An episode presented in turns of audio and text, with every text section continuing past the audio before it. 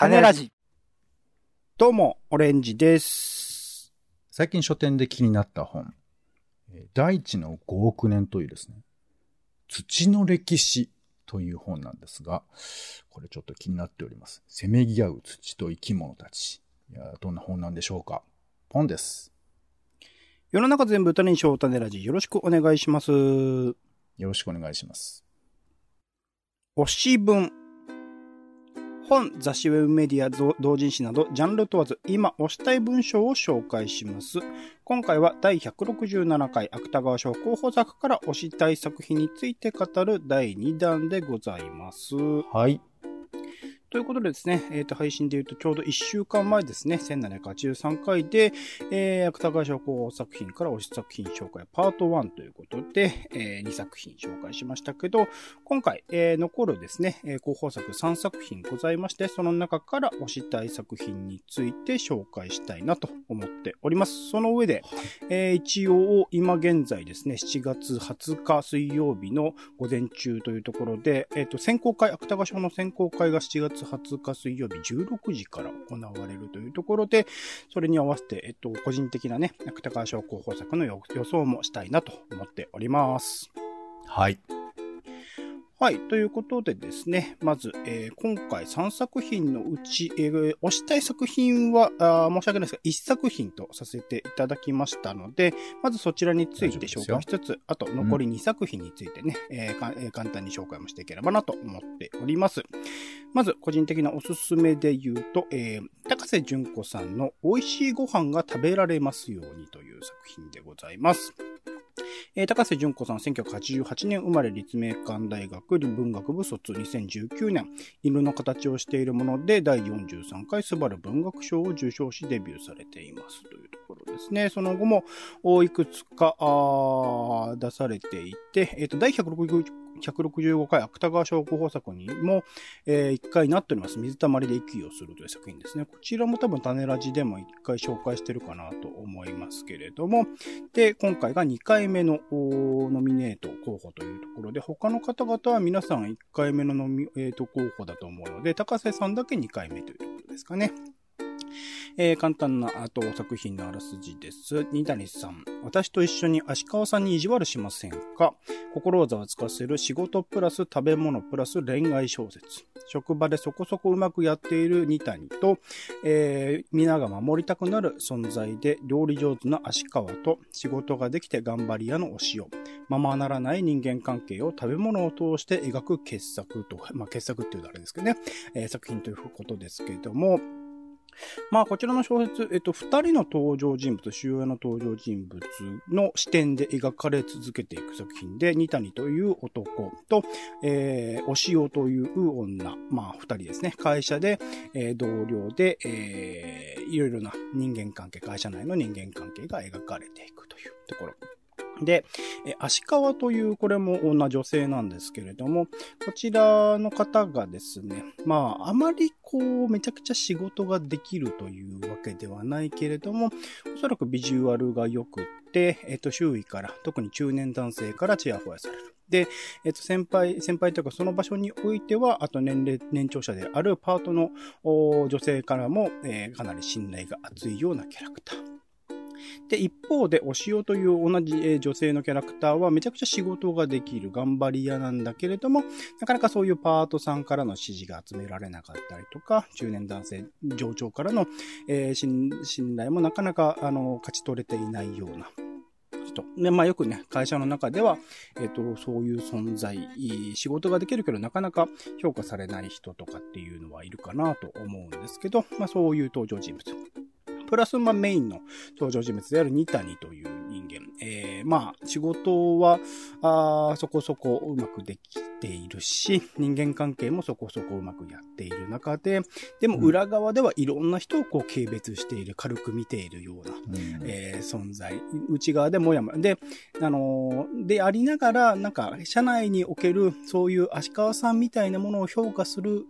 状況、空気感みたいなものにすごく否定的に取られている存在。いもやもやもやもやしてる内面をずっと吐露し続ける存在なんですけれども、なんとその、三谷という人間と、えっ、ー、と、足川さんという人、えー、女性が、あまあ、付き合う、交際するというところから話がどんどんどんどん転がっていくところだったりするんですけど、うん、この、なんていうんですかね、あの、会社の中では、こう、表面うまくやっていると存在三谷という、男であるとか、えー、その周囲の人たちとの関係性、なんか会社っていう場所だからこそなんとなく、こう、表面だけで成り立たせてるような感じみたいなものに対する冷ややかなこの作家の、作者、作者の高瀬さんの視点みたいなものが、なんか自分自身がある種、会社にいた時に感じたところっても、なんか通じるというか、すごく意地悪い、すごくなんか嫌なやつのニタニと、本当に、あのーなんだろう、軽く浮気しそうな、まあ、クソ野郎なんですよ、ニナイという存在は。うん、なんですけど、なんとなく彼が見てる視線もなんか分かってしまうみたいなところがあったりとか、一方で、お塩というキャラクターもすごく頑張り屋なんだけれども、足川という存在、あとは他にもいろんなその会社内のその関係性にやっぱり鬱憤を抱えていて、なんかそこで一歩足を踏み出、踏み外してしまう。ちょっと、まあ、ある種の悪の道みたいなものに転んでしまったがゆえの展開みたいなのもあったりとかして、うん、なんかわかる、わかるわかると思う。その、ニタニとお塩という、まあ、ある種、まあ、対局にいる存在でもあると僕は思うんだけれども、それが、まあ、共犯関係を結んである悪事を進めていった時の、なんかその、どんどんどんどん、こう、転がっていく様とその顛末みたいなところに、あの、わかると思いながらも、なんか痛みもちょっと強く感じじてしまうような作品になっていて、なんかそこら辺の描き方とか、その二人の視点をずっと描き続けることが、あ、うまいなと僕は思ったりもしました。で、他にもなんか登場人物があって、その人たちのおそらく内面を描いたら、また物語として違った側面が見えるのかもしれないけれども、なんかそのある種、えー、対極的でありながら似た者同士でもあるような似たりどうしようという、なんか二人の視点から見るその会社っていう、会社という組織、社会っていう場所が、なんか、あのー、描、描かれ方としてすごく面白いなと思っていたりします。で、美味しいご飯が食べられますようにというタイトルが、まあ、この物語としてどう関わってくるのか。さっき言った、まあ、ちょっとした悪事というところにも大きく関わってくるんですけれども、なんかそこら辺のえモチーフとしての食べ物の扱い方、描写みたいなものもすごく的確な作品だなと思ったので、えー、これは個人的にはおすすめしたい一本になっているかなと思っております。とはいえ、こう、なんだろう、今現在の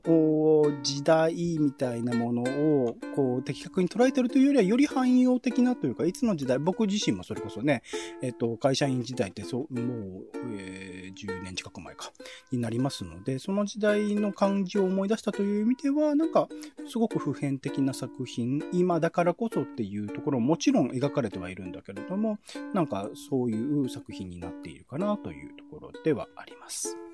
うん。はい。で、あと残り2作品については、そこまで幼いけど、紹介をしたいなというところでございます。え山下ひろかさんの、えー、悪帝という作品ですね。えー、山下ひろかさん、1994年生まれ、2015年ドールで第52回文芸賞を受賞しデビューされました。で、その後、いろんな作品、えー、クロスとかエラーとか出されているというところですね。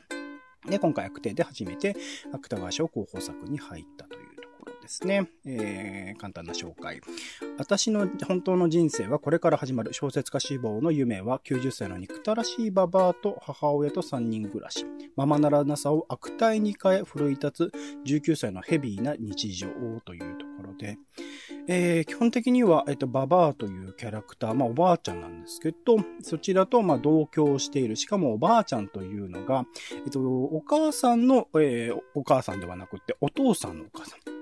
で、お父さんというのが、えー、とある理由で、えっ、ー、と、離れて暮らしていて、という関係性。なので、えー、ババアというおばあちゃんと母親の間には、まあ、血縁関係はないというところで、ババアが、あその、えー、まあ、介護が必要な状態になっている。一人では生活できないような状況になっていいて、いろいろと世話を焼くお母さんに対して、えー、娘の夢というのがいろいろともやもやしたものを抱えつつ生活を続けていくというところで、うん、本当にヘビーなんですよ。ずーっと終始、ヘビーな作品、その介護の大変さ。で19歳で、えっと、付き合っている彼氏とかもいたりするので、その日常も描かれつつ、その裏側にはずっと介護の大変さみたいなものが描かれ続ける。ある種、まあ、あの、一人ではない、お母さんがいるという点では一人ではないですけど、ヤングケアラー的な見方もできるような作品にもなっていたりする。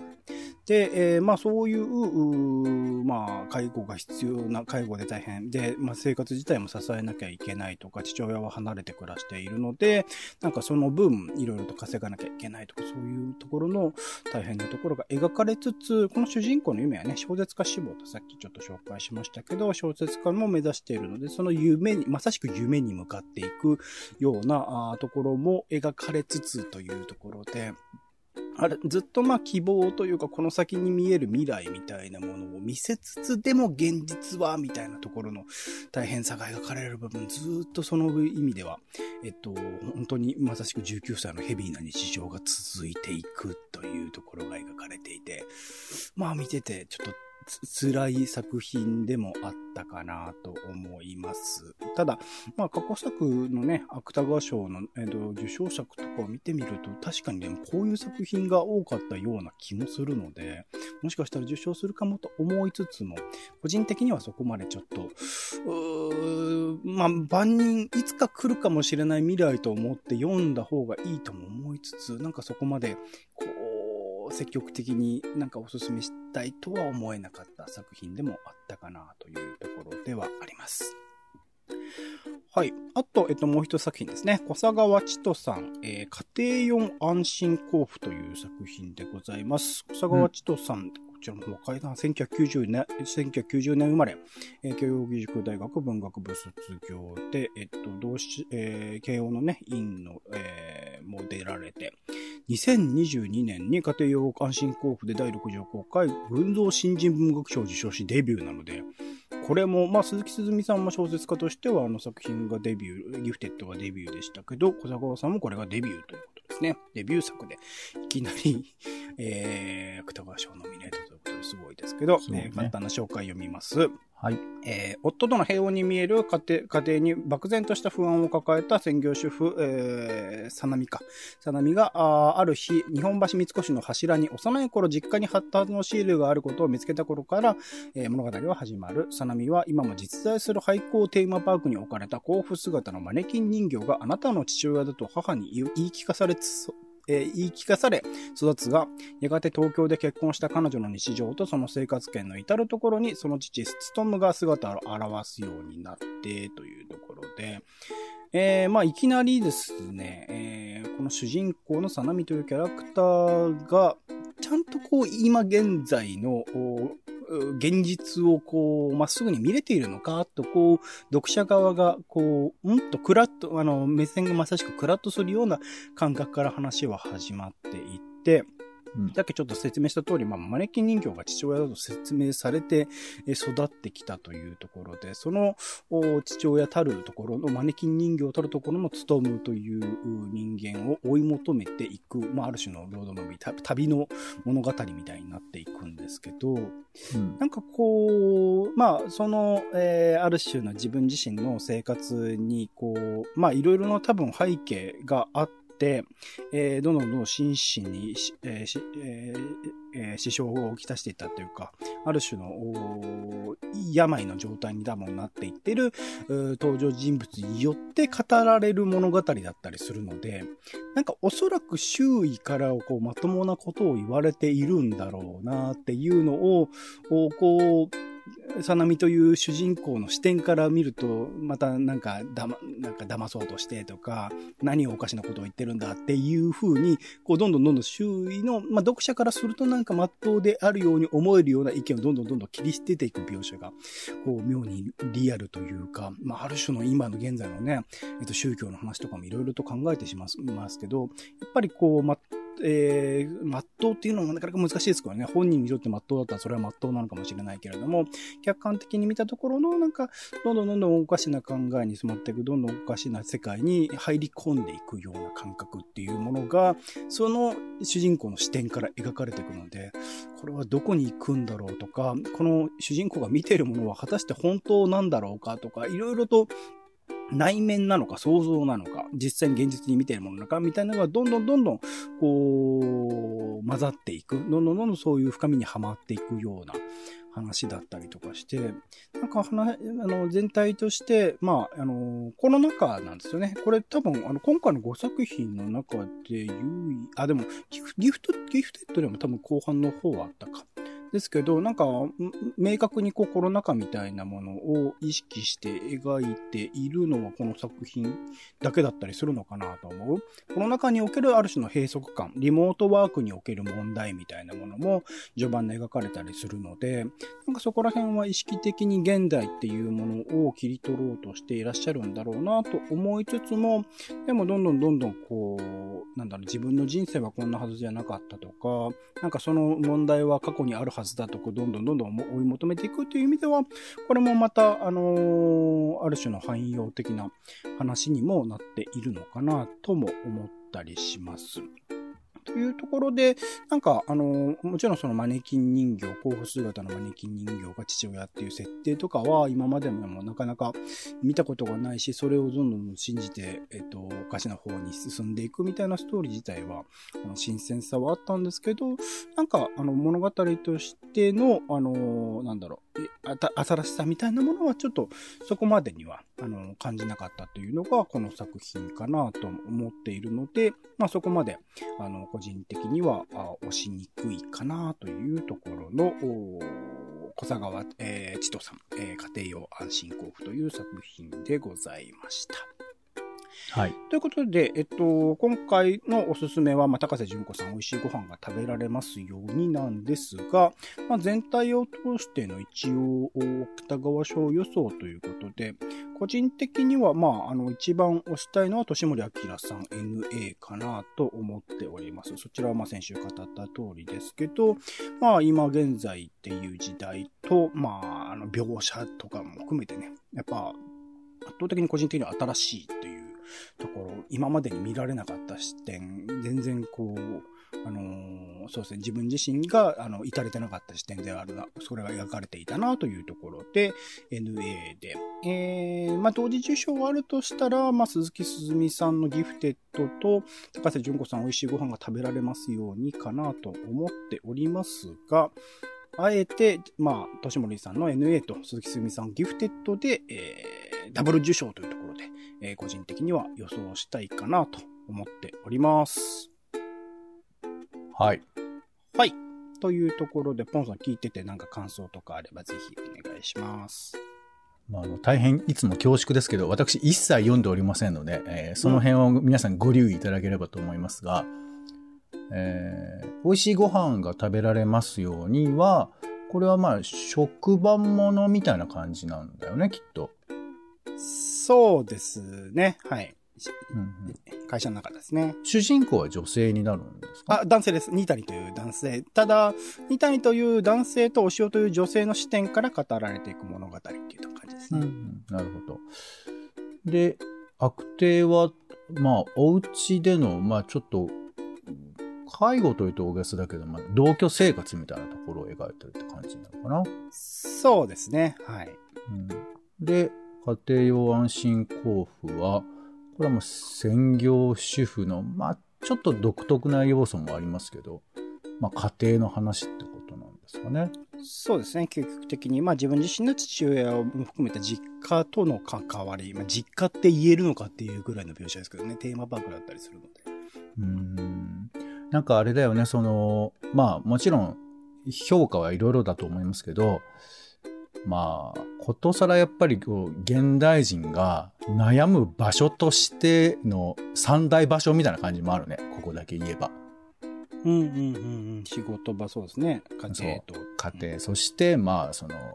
親との関係みたいなところ。うんうん、この辺とかはなんかこ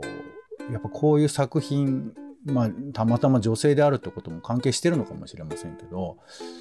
なんかちょっとエキセントリックな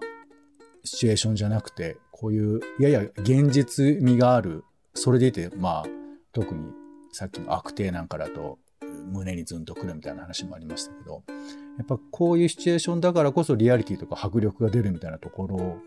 を選ばれているのかなとか、なんかそんな感じもしますね。あ多分、芥川賞の傾向がそういう感じですよね、やっぱり、ね。なんか現実から大きく飛躍する SF 作品とかは芥川賞でノミネートされないので、ファンタジーとかもノミネートされないので、うん。多分そそういう選考プロセスなんだと、選考、えー理由なんだと思います。うん。じゃあ俺がもっともらしく言った話はなし。まあわかんない。なんか難しいね。その全体的にどうだこうだっていうあたりを選評者がまとめるあたりの芸がなかなかすごいなと思うから、そういうのもちょっとこういうことを適当に言った後で読みたくはなりますけど、そうですおね。オレンジさん的にこのさ、まあ先ほどあの予想で NA が取るんじゃないかみたいな話もありましたけど、はい。この自分が好きだなっていうふうに思う作品と、いわゆるその評価を受ける作品というのは一致するものなのもしくはまあさせて、あえて今回は一致してるのか、どういう感じなんだろうか。僕、それこそ、えっと、数年前、えっと、1年前ぐらいかな。えっと、のりしろよすけさんの旅する練習って、未だに僕、この数年で見た小説の中で一番好きぐらいな感じなんですけど、うんまあノミネートもされていて、でも、で、自分自身も候補作に押したんですけど、全然、えー、受賞しない。のりしろさん、多分3回、4回ぐらい多分ノミネートされてるんですけど、1回も受賞していないいい方だったりして、そこら辺の、もちろんその、なんだろうな、あのー押したいっていう理由と、こう選考の理由みたいなのが重なってくれたらいいなと思うこともありますけど、そうはならず、逆になんか自分自身がすごい好きだなって思ったけど、あの、これは受賞しそうにないの、逆に他の作品が受賞しそうだなと思ってっていう、リー・コトミツさんのね、えー作品とかもあったりするので、なんかそこら辺は、あのー一応予想についてはある種切り分けては見ている。あその、なんだろう、必ずしもその新しいさ、みたいなものを与えてくれるものは個人的に刺さるわけではなかったりするので、そこら辺でも、NA については比較的一致ししたかなていう、なんかおそらく選考過程においても重視されるであろうと僕が思っているポイントと、自分自身の好み、えー趣味思考が重なった作品ではあるかなとは思ってますかね。うん。なかなかこう予測するっていう視点ってね、難しいなとかね、そのそもそも章の傾向みたいなことも若干はあるのかもしれないけど、まあその辺、あれだね、こういいいろんな視点で小説を読んでみるっていうか、個人的に引き寄せられたっていうのもあれば、あ、こういう表現、こういうテーマ、こういうモチーフをこう描いたっていう、なんかちょっと評論家風な視点というのも読んでて面白いのかもしれないですね。だからそうですね、芥川賞の今までの受賞作をまとめた批評とかは多分面白いと思いますね。その時々で、えっと、前回、前々回ぐらいまでは本当に難解でわからないなーっていう作品もあったりしたのに比べると、今回5作品ともすごく、ある種、まあ、ううまいんでしょうね。わかりやすい作品が、全然わからないポイントみたいなのはなかったりしたので、そういう意味ではすごく、あのば、まあ、すでに、えっと、単行本全部出てますし、ある種、なんか、ば万人に勧められる候補作品、5作品、全部そうだったなっていう感じがしたので、興味を持ったらですね、ぜひ読んでもらうと。まあ一番最初ね、まあせっかく、まあ、タイミングとしては、まあ受賞が発表されたタイミングぐらいに受賞作をまず読んでみて、えー、その後、あの、興味を持ったら他の作品、なんかね、実は繋がるというか、美味しいご飯が食べられますようにの、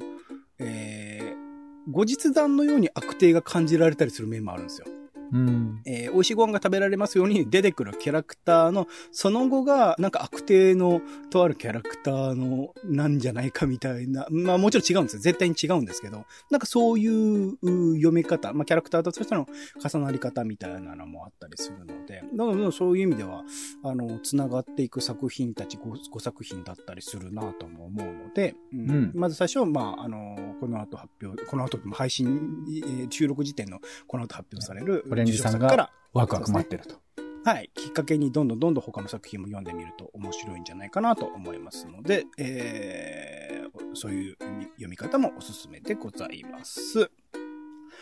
はい。ということで、今回は推し文、えー、第167回芥川賞候補作から推し作品について紹介する第2弾でございました。